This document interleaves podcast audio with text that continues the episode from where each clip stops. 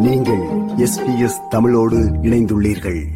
வடமேற்கு ஆஸ்திரேலிய கரையின் தனிமைப்படுத்தப்பட்ட பகுதியொன்றில் புதன்கிழமை அன்று பன்னிரண்டு பேருடன் படகு ஒன்று வந்தமை தொடர்பில் விசாரணைகள் ஆரம்பிக்கப்பட்டுள்ளது.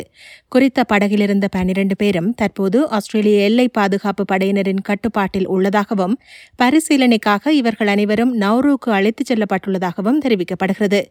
இவர்கள் புகலிட கோரிக்கையாளர்களா அல்லது மீனவர்களா என்பது இன்னமும் தெளிவாக தெரியவில்லை.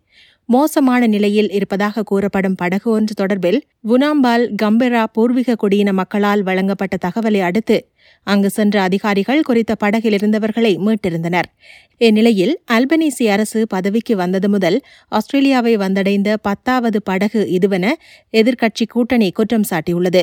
ஆஸ்திரேலிய கரையை இப்படகு வந்தடைந்தமையானது எல்லை பாதுகாப்பில் லேபர் கட்சி தோல்வி அடைந்துள்ளது என்பதற்கான மேலும் ஒரு அறிகுறி என எதிர்க்கட்சியின் உள்துறை விவகாரங்களுக்கான பேச்சாளர் ஜேம்ஸ் பேட்டர்சன் தெரிவித்தார்.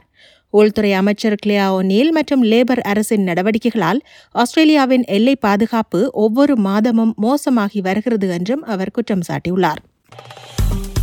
விருப்பம் பகிர்வு கருத்து பதிவு. லைக் ஷேர் காமெண்ட் எஸ்பிஎஸ் தமிழின் ஃபேஸ்புக்